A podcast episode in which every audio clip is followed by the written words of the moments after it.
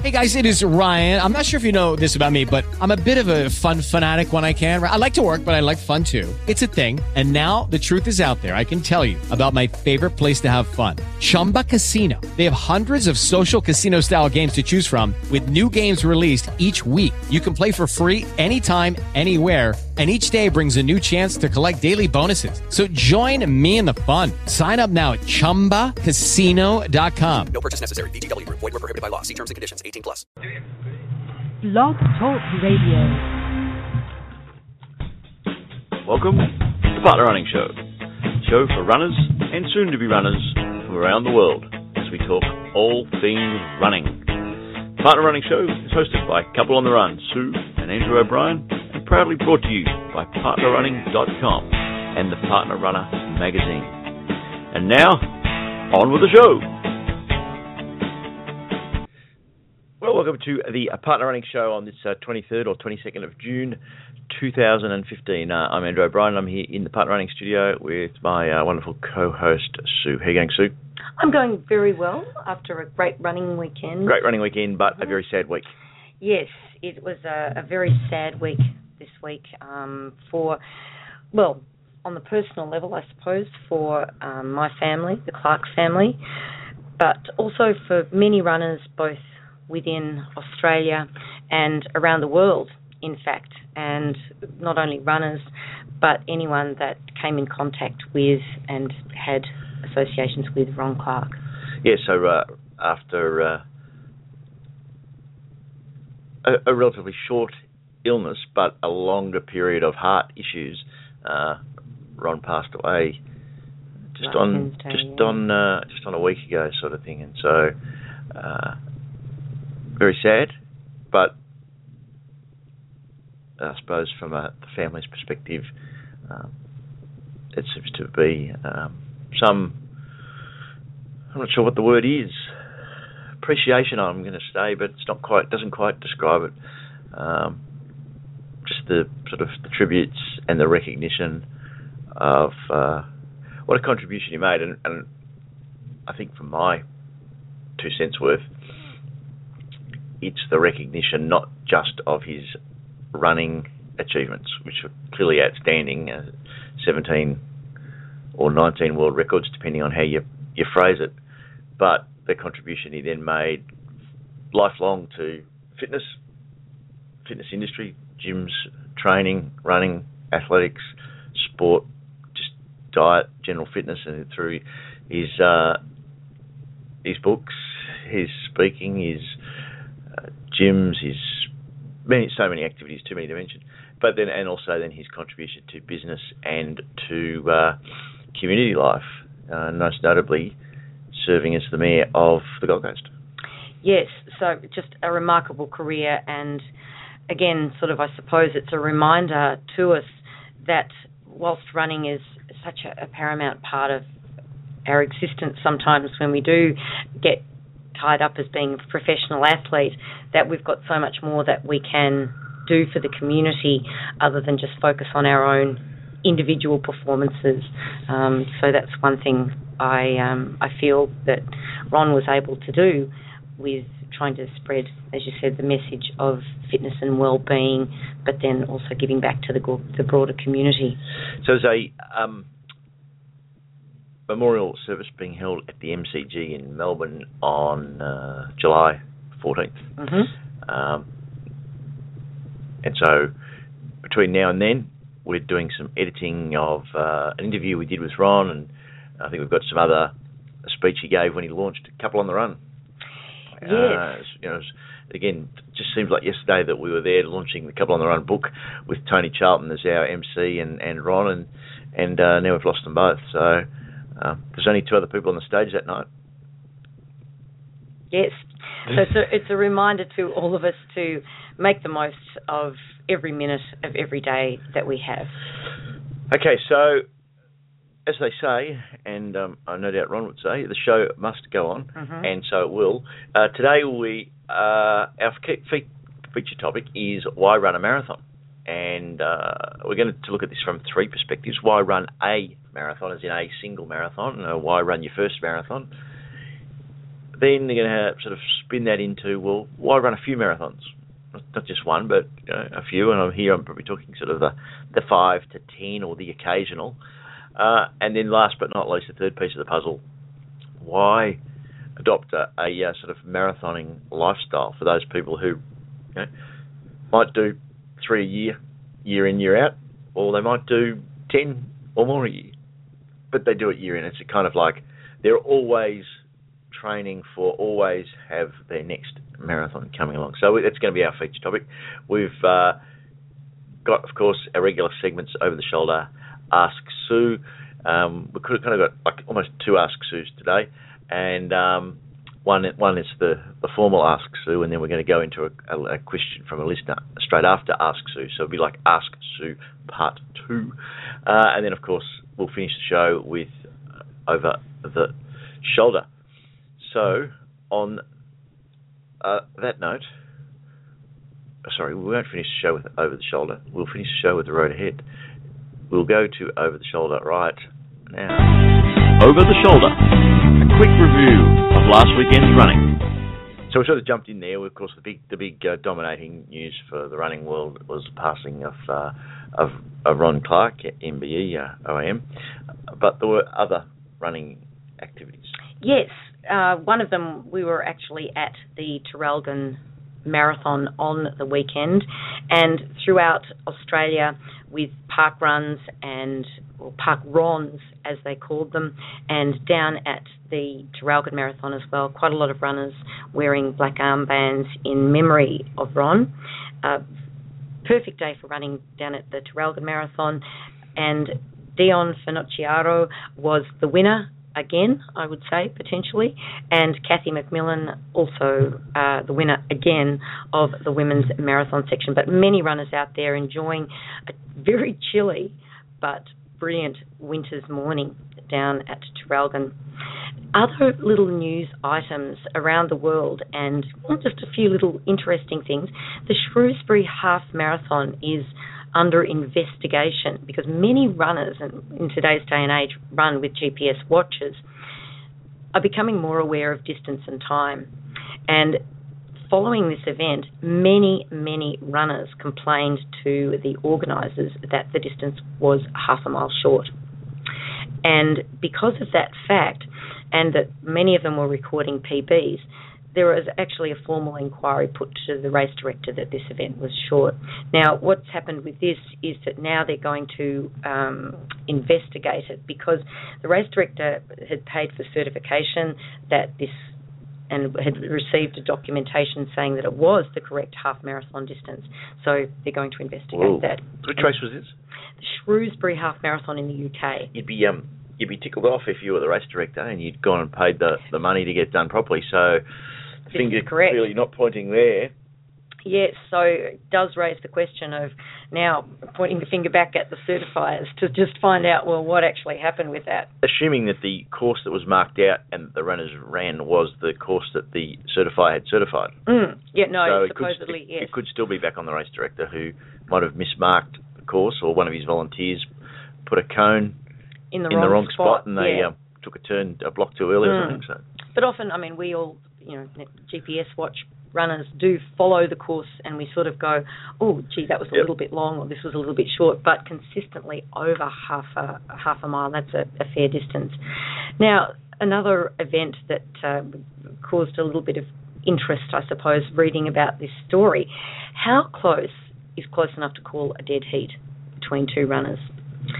So, in the Johnny Miles Marathon in the US, two runners crossed the line seemingly together, but their chip data, and we, we are all sort of computerized, showed that there was three hundredths of a second separating these two. Now, yeah, how close is, is too close to call? Their times were different, but it was mutually decided between the runners and the race directors to call dual winners. So two runners recorded as the winner, oh, the winner of winners of this event, but there was a time difference. So the interesting thing is when you're having chip time Mm. as opposed to gun time, just because you cross the line at the exactly the same point, you might not have started at exactly the same point. Correct. So, but it, but as you say, point three of a second. Yeah, yeah, point zero three of a second. So very, very close, and particularly for marathon. So they did. Everyone and the runners themselves were happy to call it a dead heat, but. If it had been the Olympics or it had been a World Championships or you know money event, In the Olympics, so they would be very clear about the decimal point that it would go to. yes, that's true. Potentially, So the rules would say Mm. that the you know we're down to point XXX. So if we you were in a if we were in a marathon major and the uh, title was worth you know hundreds of thousands of dollars, would you? What would be the story then for splitting it? So just an interesting one of how close this is close enough. Um, also another little news item in Europe at the moment temperatures are soaring and on this forthcoming weekend is an event called the Penny Marathon. There's also an event in Sydney being held simultaneously on the weekend called the Penny Marathon as well. And this is to raise money for abandoned dogs and cruelty to dogs in particular, uh, coming about through two Greek Australians that felt the pain of a lot of stray dogs that had been basically abandoned in Athens in particular and anybody that's travelled to that city does see you will see rather lots of dogs wandering around seemingly without owners just trying to make an existence. So these two women got together and uh, with the help of some other runners put on a marathon in 2012 to try and raise money for stray dogs um, to take care of them. It's grown the event really captured the imagination of a lot of people.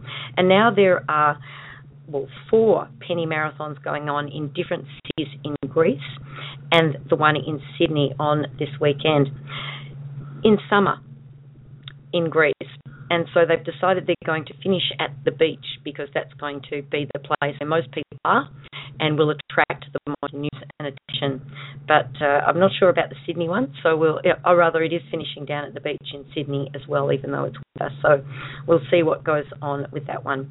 Um, other big events around the world over this weekend Grandma's Marathon, the big one in the US, and Kenyans had that all to themselves with first and second place. Vancouver, also a very popular marathon.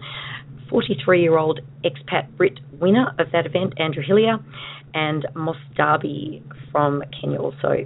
And then in Alaska, the Midnight Mares Marathon attracted 4,000 people under great running conditions.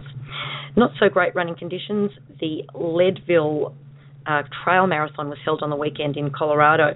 And whilst temperatures had been just touching the 90s in Denver, higher up at the altitude where the race was being held, very abnormal snow still hanging around, and race directors and organisers were still shoveling snow on Saturday trying to clear the path for um, the runners, and they even had to get an avalanche expert in to just check that the road was safe for runners to participate. And it was, but a lot more work than they normally would have had to do. So we might have been complaining about chilly temperatures or thinking it was pretty chilly down in Traralgon. Um, they didn't have to shovel snow for us to run past. So that's some of the news over I also weekend. noted that uh, in Sydney there was the Pat Farmer Sand Marathon. I Oh, that's think right, it was one yes. one kilometre loops on um, I think it was Maroubra Beach, and um, from all reports, tough but a lot of fun and very enjoyable event uh, done for a good cause. So, Oh, uh, that would be hard going. yes. Have to ask some- ask well Rick or one So of the other guys and, we uh, see. Ashley, yeah. Jane Trump. There's quite a few, Mm. uh, quite a few of the uh, people that we know went up and participated or went and participated in that. So that looked like a fun, a lot of fun. Um, also, interestingly, slightly uh, related, is there's a new race uh, on the Victorian running calendar coming up. Uh, the last weekend of August, it's called the Wonderland, and it's in the Grampians, and you can still enter there. At, uh, I think it's wonderlandrun.com.au. Um, government's just announced that they've got a grant to add some new trails, join some existing trails together, and they're going to end up with 144 kilometres of a walking trail to highlight the Grampians. Wow. With a little bit of loop, you have a 100 mile race waiting to happen. So okay. there you go. Or So there you go. Always looking at it from a bit of a See a that number one four different- four and think it's pretty close to one six yeah, one. Not a bad race anyway. but um, or it could be a relay, 12 lots of people doing 12 kilometres. Uh, I remember my 12 times 12 times timetable from back in the old school days. There you go. I never knew I still knew that stuff. Okay, on with the show.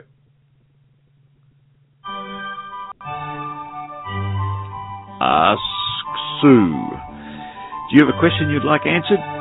Why not send us a message, a tweet, or post your question on the Partner Running Facebook page. Take it away, Sue.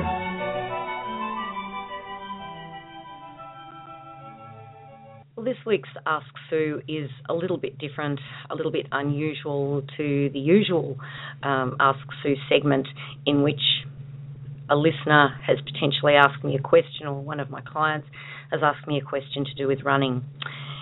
This time I was asked by the editor of Runner's World to write a tribute to my uncle um, and pretty much given free rein to express any thoughts I had or any memories that I had that she thought the listener, the, the readers might be interested to hear, but also to capture some of the emotion and some of the memories that I had of my uncle. Um, so today's Ask Sue, I'm basically going to read that tribute to Ron that I penned for Runner's World. Jack and I used to run everywhere, Ron told me at lunch a few months ago. We would run to and from school and sports practice. We would run if we needed to do errands, and we would run to the footy to watch Essendon play. Jack said we could pocket the travel money and running would be good for our fitness. It didn't matter if it was 5k, 10k, or 20k, raining or not, we still ran. And I have this vision of the Clarke brothers running through the streets of Essendon and Moonee Ponds and wonder what the locals and shopkeepers made of them. Could they realise the future in store for the boys? In the years that followed, my father's Father Jack's path led to Aussie rules, captaining and coaching Essendon, playing 263 games, and being named All Australian three times. Ron went on to break 17 official world records, maybe 19, over a variety of different distances, and to represent Australia in Olympic and Commonwealth Games.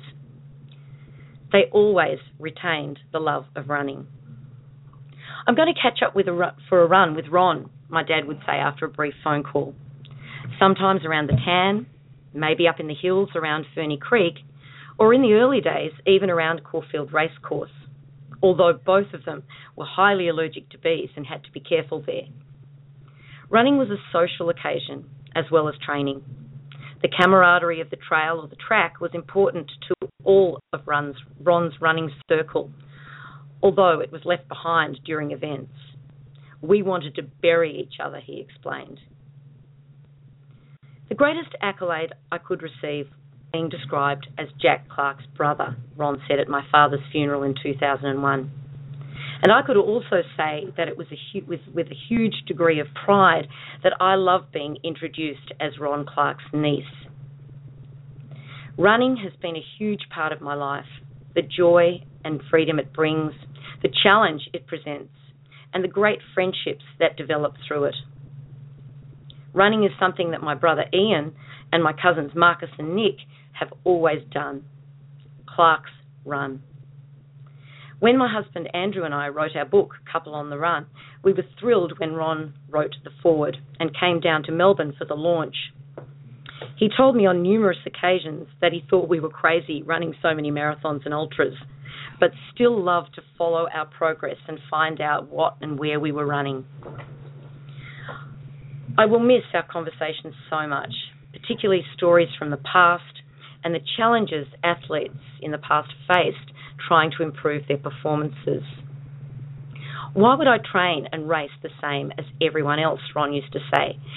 I'm trying to be better than them, not the same.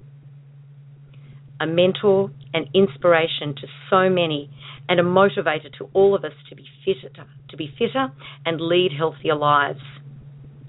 Very few have the discipline, are willing to make the sacrifices, or possess the ability and intelligence to succeed at that level. Ron Clarke did. He was an amazing man who achieved an incredible amount of sex, success both on and off the athletic track. But also a loving family man who always made time for me and my endless questions. My cousin Nick and I often meet up at various running marathons around Australia. Gold Coast and Melbourne will be the first ones without Ron. No afternoon teas and stories to share. An empty seat at the table. Promoting the concept of people running together is what we call partner running. Ron always encouraged the development of this idea, and it prompted fond memories of his running with Jack as the original partner runners, and formed the foundation of his passion for the sport. I am so proud to be Ron Clarke's niece.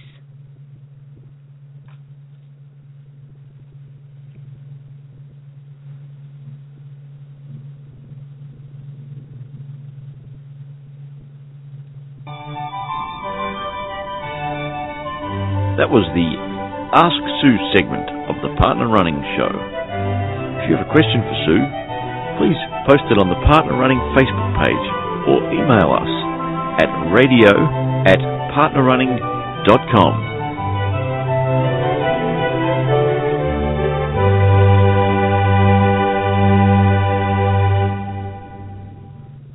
And I believe you can check out uh, that plus uh,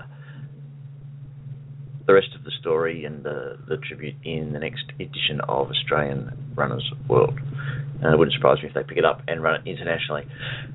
In the rest of the Runners World network, um, I picked up something that I was going to talk about earlier in the show was a thing that zoomed past. Was I saw this? It was a Facebook one actually. Uh, a thing that said people with weekend schedules different from their weekday schedules triple their chances of being overweight. Oh. I've always thought that was interesting because I've in two different lives have lived both of those versions. So uh, most of my life I've sort of got up five or six in the morning, seven days a week, haven't treated weekends any differently. But through my twenties was very much a sleep in on the weekends to compensate for the late nights and uh, early mornings during the week.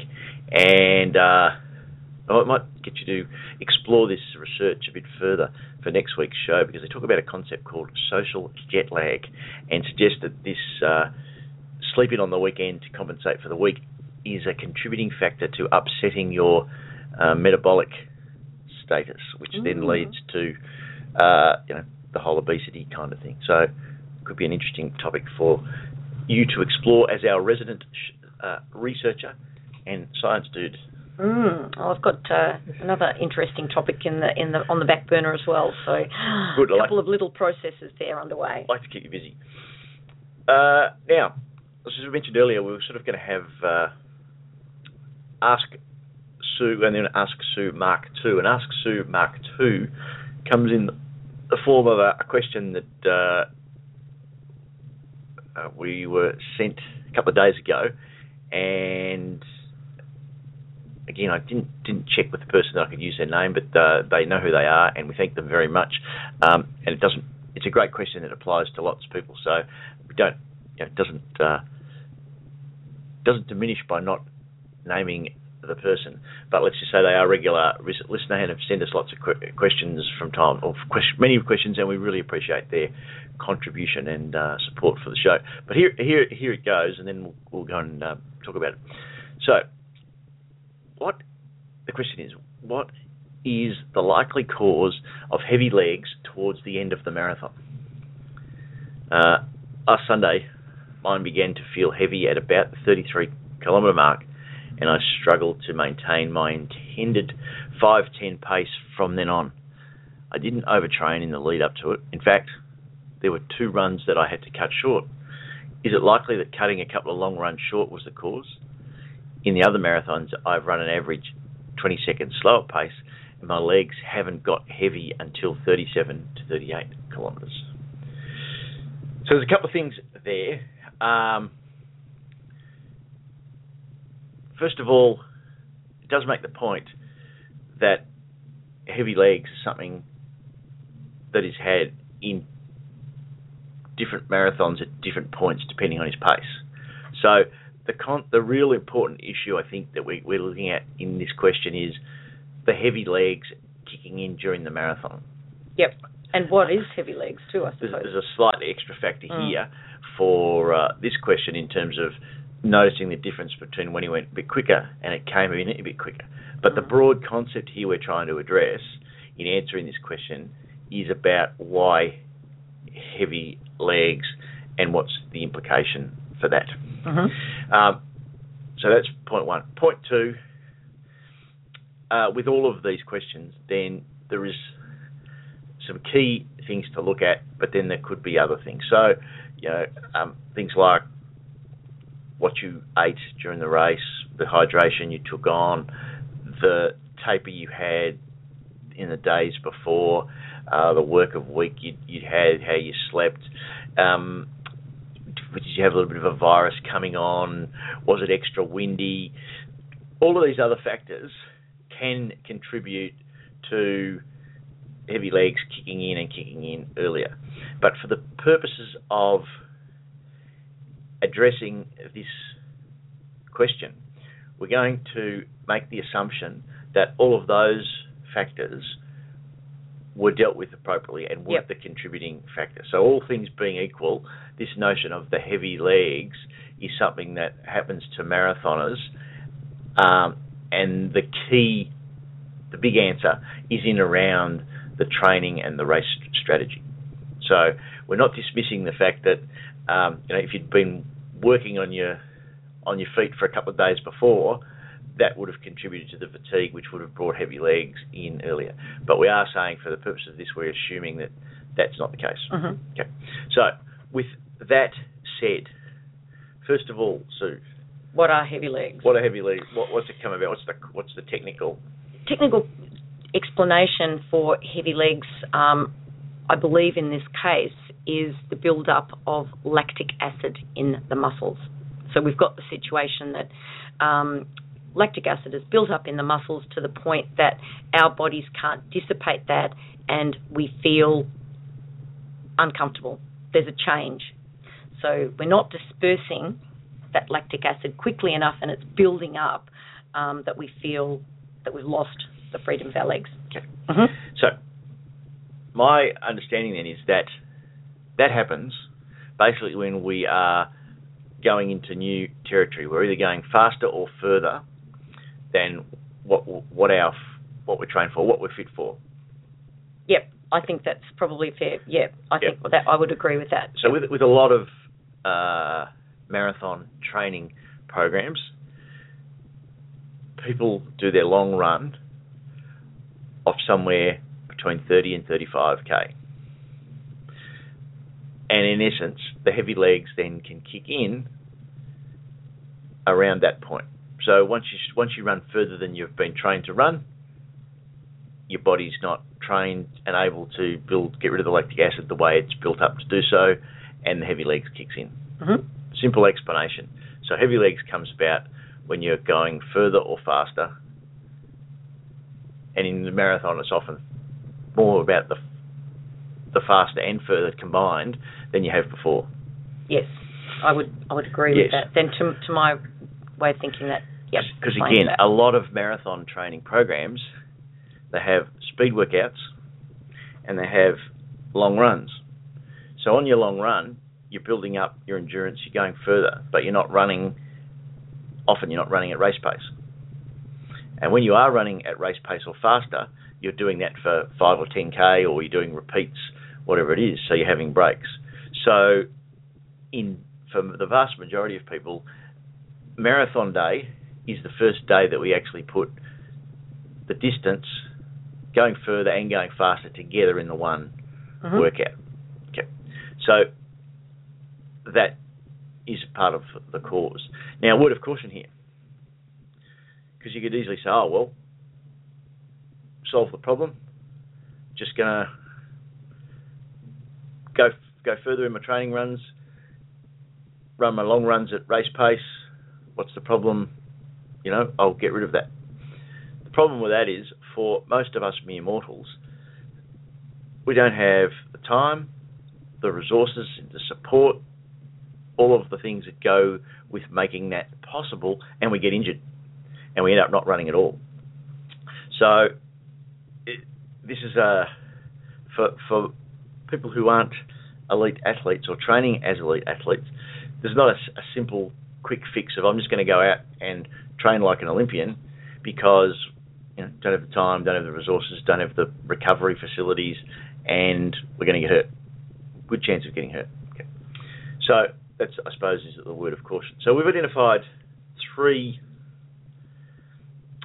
uh, three ways in which you overcome the heavy legs. First of all, is the status quo. That is, in the case of uh, our our person uh, asked the question,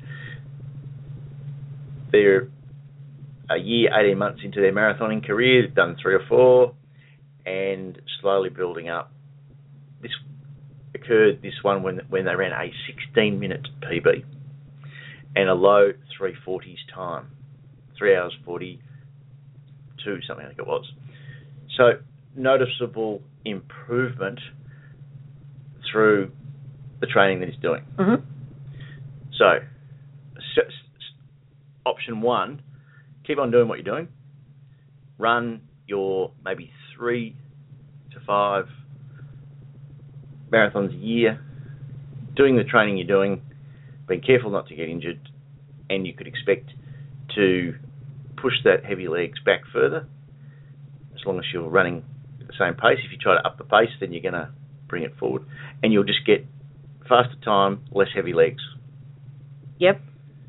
Yes, I can I can see that that that makes really good sense. And you know, unless you are trying to, I don't know, set yourself up as an elite runner, then that's something that's going to be able to fit in with your lifestyle because clearly it has. Yep. So you could, I think, expect five to ten minutes improvement over the next year to two by doing nothing other than doing what you're doing, being Mhm. careful, not overtraining, not getting, not, not potentially increasing your risk of getting injured, and being uh, strategic about your race uh, approach, your race strategy. So working on that, you know, did you get the drink breaks right? Did you did you put in any any little walk breaks at the drink spots? Did you uh, did you run too fast up the hills? What are those little things you could improve in your strategy, which would get you some improvement? And of course, course selection. Yes. Um, you know, flat, Long- flat, flattish courses, not too windy, not too hot, Not too many turns. all that sort of stuff. yeah. So you can get some some good improvement. hmm Option two is, uh, and the, the last two, we're going to, do the other two we're going to talk about is the elite runner and the weekend warrior, where you're changing your training. So f- for an elite runner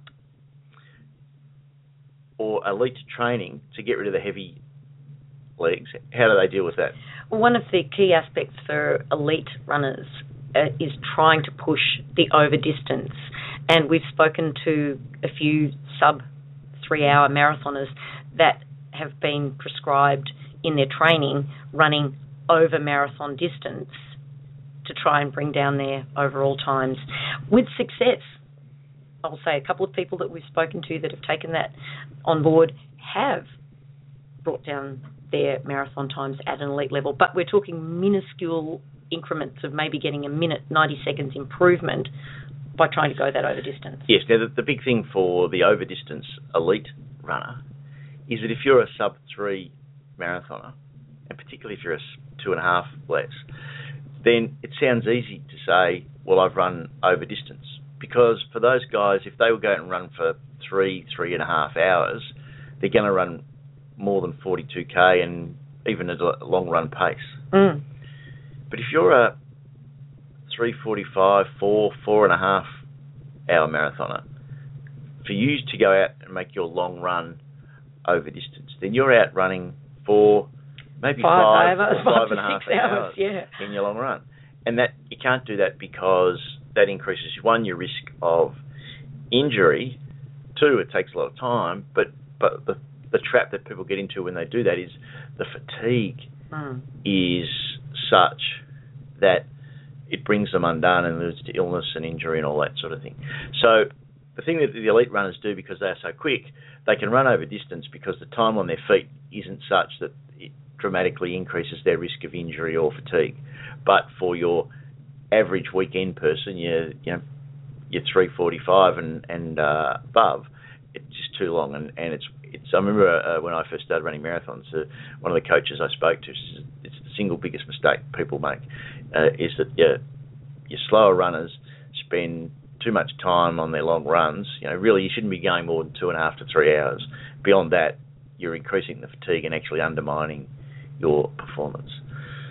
So, assuming then, and, and being specific, this this this person here with a, a 340-ish marathon, the idea of going out and doing lots and lots of long runs at the 45 to 50k increased fatigue, increased risk of injury, and also runs the risk of because you're going so long, slowing you down. So you might pick up some endurance but lose speed. Yep. Okay. So then, for your weekend warrior, for want of a better term, looking to increase or change their training so as to reduce heavy legs. What are your thoughts? Well, I think that uh, their bodies will adapt, and perhaps if you are just if you are a weekend warrior that's a fairly new runner, the long runs do form an integral part of your training to try and help you get rid of that lactic acid buildup and have it come later in your event. So as to our our example of it originally coming at the 37 to 38 kilometre mark, you're going to make it through the marathon if you can get through. You're going to finish. You might start to slow down a lot towards the end, but you're going to make it. So I think the long runs are really important to to keep adding or have those as part of your training. Be wary of the speed, but be conscious of the fact that running some shorter distance events and working on even kilometre repeats, running a 5k, that sort of thing is going to help with your heavy leg build up. But the long runs are important for weekend warriors. They've got to keep doing them um, to try and train their bodies to run marathon distance. So I think within that notion of the weekend warrior, it's the incremental improvement of your training. Yeah, no, yeah, not not huge increases over your training period. Just those gradual, no more than ten percent more Yep. per week um, with your running distances that you're covering. It's not going to happen quickly. It's not a quick fix. Okay, so maybe some um, 10k and half marathon racing. Yeah, that's what I was sort of saying. Put in some speed, but be judicious with that. Don't go overboard with running 100 metre repeats, 200 metre repeats. Maybe the, the 5k run, the 10k run, um, even a half marathon, as you say, like trying to go quicker over that distance and then try and come back into the marathon. And then uh, I think you'd be looking at your three to five marathons a year Yes, again. To, to hold within that pace. Get the really get the body used to going the distance. And you know, of your three to five, you might have two where you have a real crack at at at a, at a PB Yeah. type things. Can't do it every every week if you're Yeah. running Yeah. frequently. And, and I think for a lot of us too, we don't have access to five fast marathon courses, Courses. Yeah, that's true. Mm. let alone five times in the one year when the conditions are conducive to going fast on those courses. So, you know, our week, our last weekend run, we've run the race five or six times. This is the first time we haven't had wind. So this is the first time out of those five or six where you could say the conditions were ideal for a perfect thing. So I suppose the other little tip here is if you are looking with those quick ones to try, if you can, in the perfect world, find two that are close together. And if day one it turns out to be horrific conditions, then either don't run or go slower and save yourself for the one next one, which is somewhere between three to five or six weeks later. You can sort of do the old, not today, but in three weeks' time kind of thing. Yeah. So that's a few thought, thoughts on uh, pushing back the heavy legs. But again, whenever you're going to go quicker or further, you're likely to bring them back in, and it is that notion of you've, you've just pushed beyond where Mm. you're ideally trained for. Mm, you're, you're breaking new ground in a way. Wonderful question, and one that applies to people whether you're running 240, 340, 440, 540. Um, it's something that all marathoners address at various times. They do. Okay, on with the show. Uh, now, where's my little control panel? Here we go. You're listening to the Partner Running Show with your hosts, Couple on the Run, Sue and Andrew O'Brien. Proudly brought to you by PartnerRunning.com and the Partner Runner magazine. So, feature topic today is uh, why run a marathon? Uh, a popular question, and, and I suppose in the same way as there are runners of very different sizes, shapes, speeds, there is also lots of different reasons to run a marathon. People are motivated from different perspectives or different ideas as to why they might run a marathon. So, so why did you first run a marathon? You, you ran your first marathon as a 17 year old? 18 Yes. year old? Why did you yes. run it? Um, the challenge to see if I could do it, to see if I, you know, I was fast, sort of uh, fast 10k runner, and everyone had always been t- was telling me that I looked as though I should be able to run a marathon, which is which is a, a hard pressure to, to take, and with a family of endurance runners. So I took the challenge on to see if I actually could.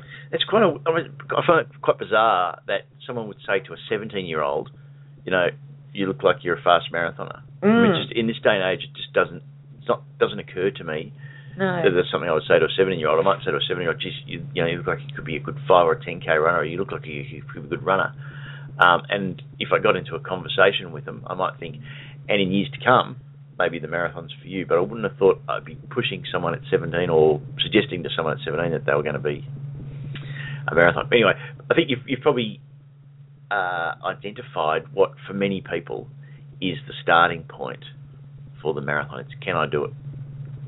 Mm. Or I can do it, and I want to find out what it's like to do it. Um, That's true. depending on your view of the world, some people think they can do everything, and they want the experience. Other people go, well, that's a challenge. I'm maybe a little bit different perspective, but I'm going to have a crack and see if I can. can Mm. And for a lot of people, it becomes their bucket list. I'm Yeah, so to do a marathon. again, that's a different uh, one. Mm. Again, that's probably not one of our traditional. When we talk about reasons for running in general, the bucket list isn't one that, that pops up. But when it comes to the marathon, it it probably is uh, an aspect of it. So for some people, it's it's one. Can I just do it? Challenge. Yep. Uh, next one might be just this notion of going further. Yeah. I'll see if I can. I'm a 5k runner. I want to go 10. I'm a 10. I want to go half. I'm a half runner. See, can I do? It? Yeah. Okay. For others, why run a marathon? Well, it's kind of linked to this. Can I do it? But it's just it's to finish it. That's the the big challenge. I want to I want to be a marathoner. Um, and it's interesting every weekend when you run and you see people running their first marathon. Some people, and, and this is a this is a classic. We saw it yesterday, uh, Sunday this week. Two first time marathoners.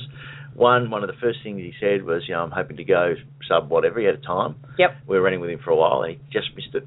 Uh, and then somebody else who finished about an hour later than that.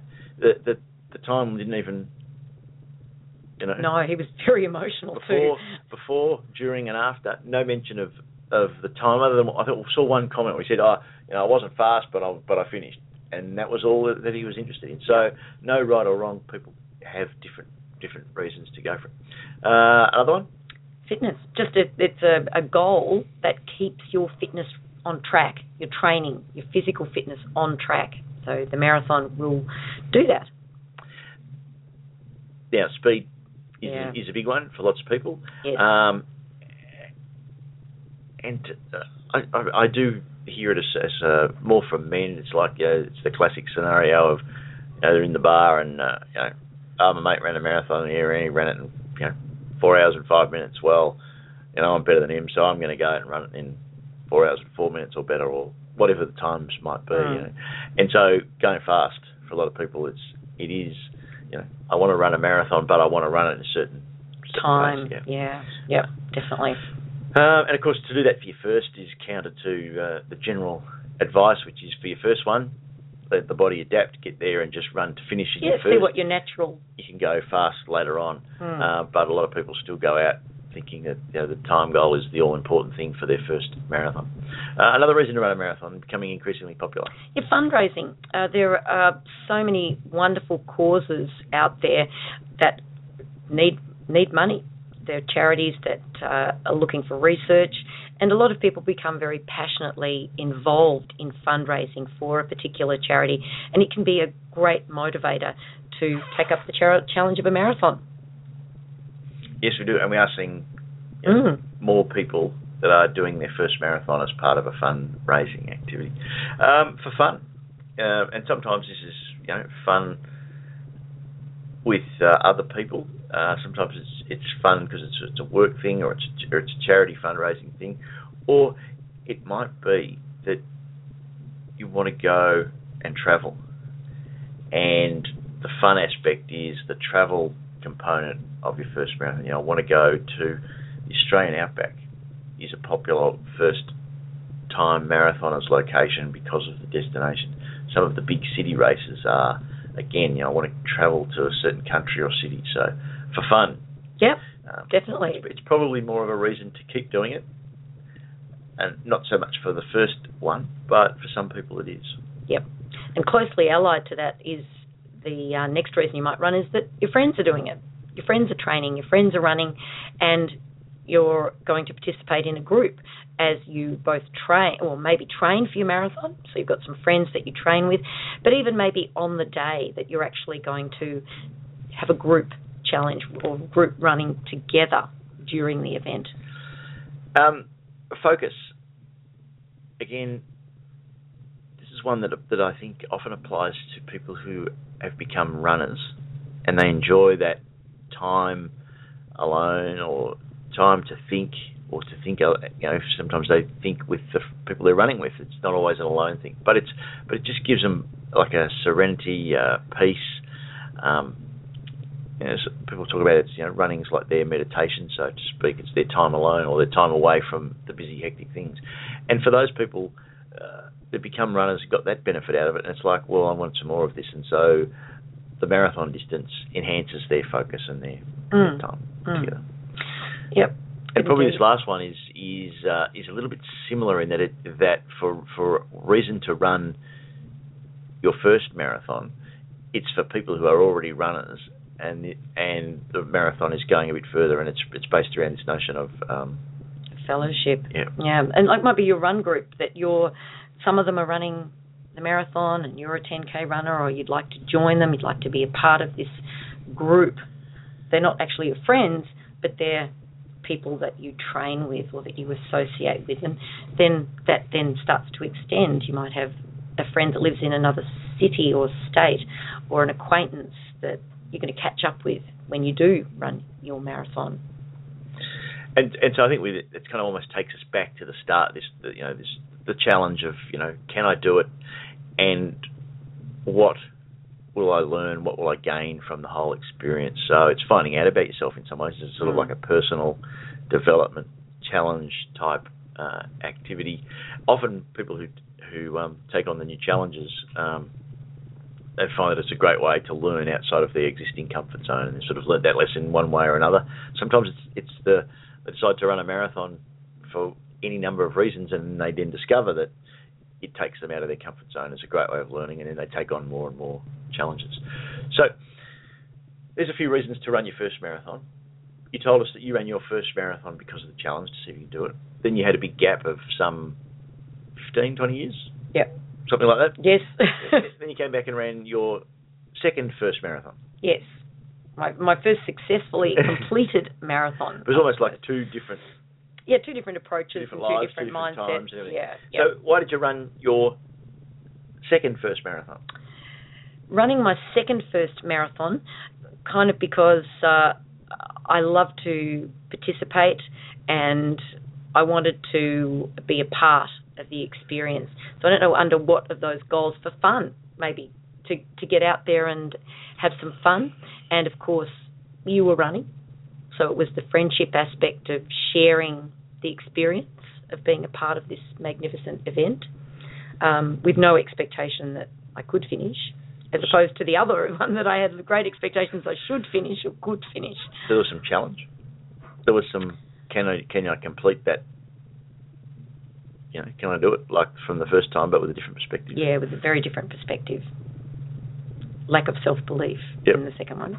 Okay, so for me, I suppose why did I run my first? Um, it was probably a combination of two things. It was motivated first of all by um, you know I've been very ill and very unfit with chronic fatigue syndrome and and you know you know couldn't run to the end of the driveway, and so I had set this goal of well if I could run a marathon, um, then I will have got my health back and I'll be fit. So fitness was a big aspect of it, but it was then closely linked with can I actually do it.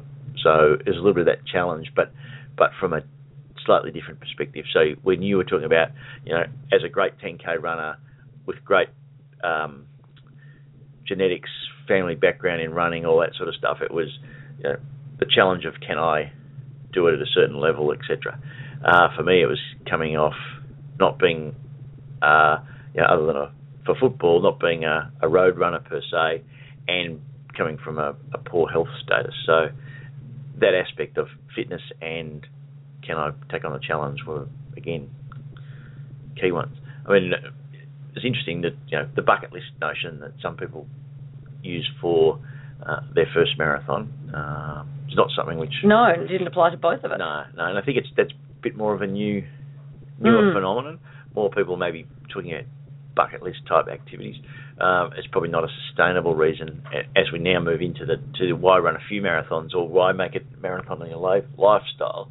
Um, the bucket list aspect doesn't apply. Although uh, when we talk about running a few marathons, there are those people who uh, may have done one or two, and then they have a marathon bucket list. So it kind of Does come back into play, but in a different way. yes. Yep. Um, you know, it's on my list to do the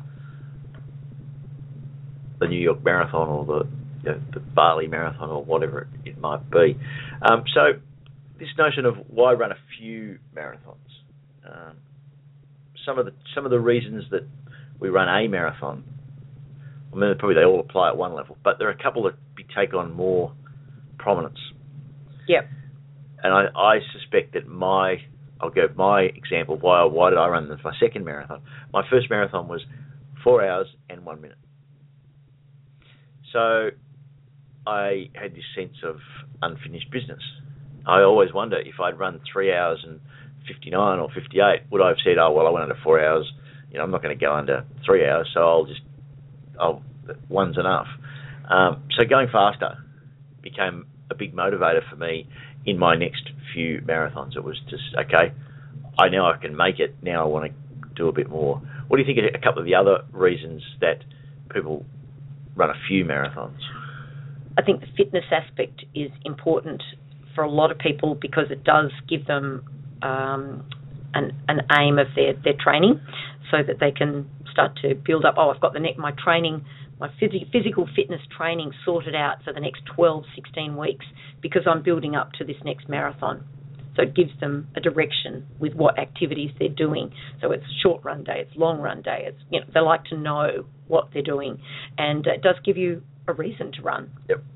That's important for a lot of people, but I think um, then people start to look for maybe another reason, um, and the fundraising that we've mentioned becomes a, a great one of keeping you on track. And I've run for myself, I've run a marathon, but now I want to run for other people. Yep. And fundraising is a great way of putting your focus onto others, not just yourself. So that that could be like, uh, you know, I run once a year to raise money in a certain race because it's close to home, or it could be, uh, you know, I'm going to run one a month for this year Mm. for a cause, or I'm going to run X number. So the fundraising can take on you know, multiple marathons is in the few, or it can be you know, on a regular basis kind of thing. Yep. Uh, I think the focus one is also another thing, and this is more the one that applies, I think, to the annual. Um, you know, surprised by the number of people who we meet who run their hometown marathon every year. They only run one marathon a year, but you know, I've run 15 Melbourne marathons over the last 16 years. I, you know, I'm at one, missed one because you know, we were having a baby that weekend, or I boss sent me international, whatever it was. But they Yep. run if all things being equal, they run the annual thing, and it helps them with their focus. It does help with their fitness, um, but it's basically it's they love to run, and it gives them. You know, if I can stay marathon fit once a year, then I'm in reasonable shape. Yep. So that's that's why we sort of run a few, and I think for people there, the, the with the fast thing is the is the category. It's like, well, okay, I got down to my goal, and now I'm not off to other things. You know, maybe I'm off to to um, Ironman. play tennis or yeah, or, or Yeah, um, something different, different. sport or other parts. Yep. You know, family life takes on you know career, education, whatever it might be, and then we have those people who move beyond just running a few, and uh, they they pretty much adopt the marathon as, as a key part of their lifestyle, Yeah. and that they're running probably Oh, well, regularly every year. So it might might be three a year, but it could be ten a year. It could be one a month. It could be. I mean, there are people who run twenty or thirty a year.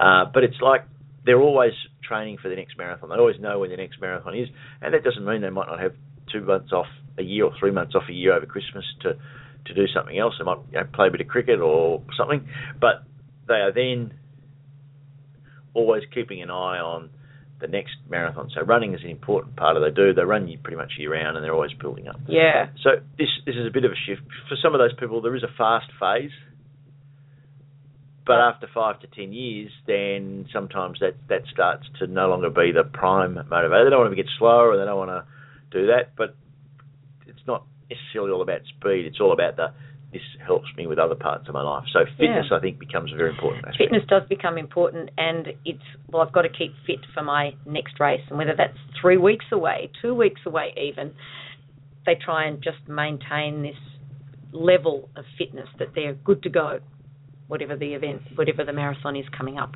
Um, the next two, I think, are, are connected, and that is fun and friendship.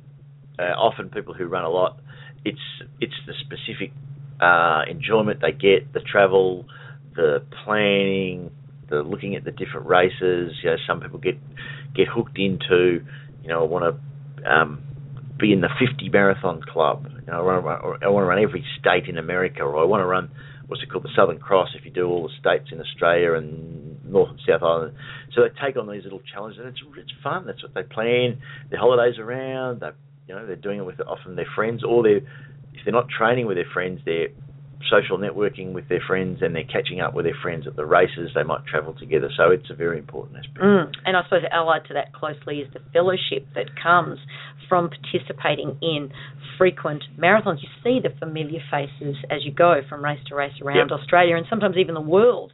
You start to see some of the same people and you know, you don't even maybe socialise with them, but you catch up with them and communicate with them regularly. Yeah, and I think one of the ways I, I like to distinguish between the friendship and the fellowship is that the friends are, you know, they're friends. They're people I know by first name. I, I, um, you know, might have dinner with them at the events, or at least have a chat and catch up, and, and I kind of know them at that next level. But the fellowship is is kind of that broader sense of giving back and contributing. So uh, it might be that you know they they get a real buzz out of running along. Well, I mean, we did it on the weekend again. We're running along. Some guy comes up. Oh, you know, you couple on the run. Yeah, yeah, I'm doing my first marathon, and it's like, oh, well, I talked to him, he says, you know, how do you recover, and what are you doing? He had a few questions, and you get this kind of uh, enjoyment out of giving back, contributing, encouraging, helping people that you don't. They're not they're not friends. No. They might become friends, but Mm. you've never met them before. Or you uh, you might see them occasionally, but it's like you're contributing to and part of the running community, doing your your bit. So I think fellowship's important, and there are some uh, people and and um, uh, our mate. Uh, Here, mate. Jason Nelson is one who fits into this category that has been running marathons for years and years and years, and I'll I'll never forget that time that we interviewed him, and and he has a like a different challenge every year to run as part of his running to fundraise for people. So ongoing marathoning and running for him, part of the motivation is fundraising. It does it year in year out. That's it's it's quite quite unique and quite special. But that's another reason why people go on and run as a marathoning lifestyle rather than just the odd one. Yep, definitely. All right, well, that's uh, a bit of a take on why run a marathon, why uh, why run your first, why run a few, or why why make it uh, a regular event. Um, anything else to add before we move along? Uh, just, I suppose, that it can be an addictive lifestyle. I think a lot of people that get into the marathon running lifestyle find that it does um, not overwhelm their lives, but they feel if they get injured or they can't participate, that it is something that they really notice and they feel very upset about. Yes, it would be interesting to do a, a, a show or a segment at some point on the negative aspects of that, and I think it's becoming a bit of an un uh, the undiscussable in some ways. That the the, the addiction there is a um, a running addiction, and specifically, I think there is a marathon running addiction. It's this classic thing of you know, well, people um, have a negative impact on the rest of their life via their running, and it could be, it could be like gambling in that they spend all their money traveling all around the world, and they you know money that they can't spend, they're hooked up on credit cards. For other people, it's sort of like you know they just got it's an attention thing, or it's it's a running away from something else. So there is a dark side, I think, to when an addiction becomes a, a, a negative. Um, but for many of the people who do run a lot, um, it's all of those positives. And I think Mm. the first test is are you looking at a couple of these reasons and saying, yes, well, I'm doing it for fitness, I'm doing it for uh, for friendship, I'm having a lot of fun, um, and I'm doing maybe I'm doing some fundraising, and and here's all the positives that it gives to the rest of my life. My energy's up, so it's helping with my career. I'm doing it, you know, with friends and family, so I've got more time, more energy. I'm a better dad, better husband, whatever it might be. You know, you can be very clear. Are you getting all of these Mm. And then it- positives out, and if you're not, then you know, like any addiction to drinking, gambling, smoking, whatever else, then you, you probably need to to get some help and go cold turkey. There you go. But in the most part, we love our running, and Yeah, um, I mean, 90, 99.99% of people are in a happy place. Yes, I mean, and I mean, it's a question I ask often, not often, but I think about every now and then. Is like, is is the way we do it, you know, for all the right reasons, and is it healthy, and is it contributing to our life? Is it not a negative kind of thing? Because you do like to get out the events and see people, and so Mm. um, it is an interesting thing to be to be mindful with anything of that ilk. Okay, on that note, let's move along with the show. You're listening to the Partner Running Show with your hosts, Couple on the Run, Sue and Andrew O'Brien. Proudly brought to you by PartnerRunning.com and the Partner Runner magazine. The road ahead. Join us as we take a quick peek at a few of next weekend's running events. Well, in the northern hemisphere, we are still in the middle of summer. We've just passed the uh, summer solstice, so there's still a few midnight events going on. But just some of the events that are on are the Aspen Backcountry Marathon, Bastard in Sweden. I had to be very careful how I said What did that you call me? um, Brixen Dolomiten in Italy, uh, the Giant's Head in the UK, Lapland Ultra, we can guess where that is, Bad Marsh Night Ultra in the USA, the Night Marathon in Novi Sad in Serbia, the Paavo Nurmi Marathon in Finland, Pacific Crest Trail in the USA, Rovaniemi in Lapland. So there's a lot up in that part of the world. Run for Troops in the USA, Run Charlevoix in the USA, Safaricom in Kenya, Waterford in Ireland, Waterford Viking, sorry, the Bay of Fundy in the USA, the um, Graubünden in Switzerland, Kona Marathon in Hawaii, that'd be a nice one, Mont Blanc in Switzerland, or the French-Swiss border, um, Tara, no, Tanamanga in Mexico, Dia de la Padera in Argentina, Mount Kilimanjaro Marathon in Tanzania, the North Sea Beach Marathon in Denmark, Pichi Richi in South Australia, Run West Wales in the UK, Victoria Falls Marathon in Zimbabwe, Wakefield in the UK, and I've saved it to last to talk about the Surf Coast Trail Marathon down in Torquay, and we'll be heading down to run that on the weekend on Saturday, But we are also turning around and then running back. which is a good way to uh, complete a long run as part of our training for the You Yang You Yangs 100 miler, which is coming up in uh, middle of July. And of course, the You Yangs has uh, I'll probably get this wrong. I think a 15, a 30, a 50, an 80, and 100 miler. I'm not 100% sure on the 15, but I'm pretty sure I'm positive about the 30, the 50, the 80, and the 100 miler. Maybe it's a 10, not a 15, but there's there is a um, event for somebody for the whole family there. Yes, And, uh, definitely. it's a wonderful So- event which you can still enter uh, across at trailsplus.com.au. Dad, did you say Safaricom? Yes, I did.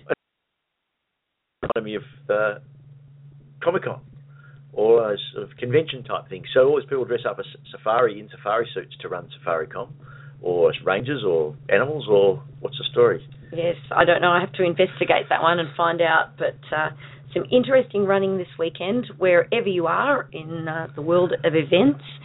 I hope you have clear skies, no wind. what are the other things we like?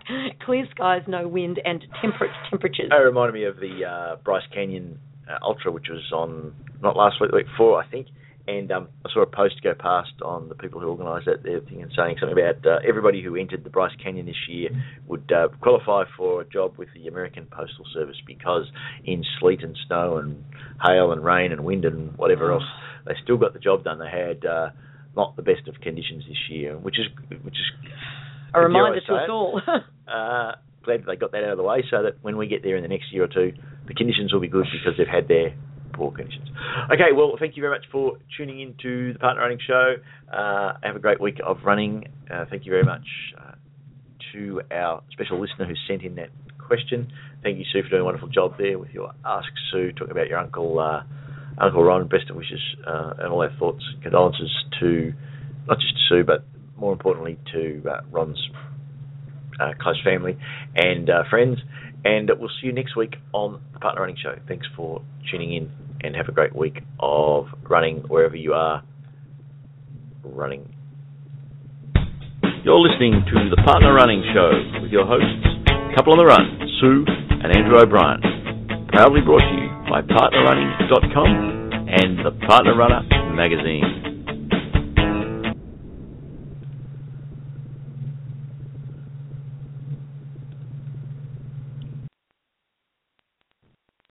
Lucky Land slots, you can get lucky just about anywhere. Dearly beloved, we are gathered here today to. Has anyone seen the bride and groom? Sorry, sorry, we're here. We were getting lucky in the limo and we lost track of time. No, Lucky Land Casino, with cash prizes that add up quicker than a guest registry. In that case, I pronounce you lucky. Play for free at LuckyLandSlots.com. Daily bonuses are waiting. No purchase necessary. Void where prohibited by law. 18 plus. Terms and conditions apply. See website for details.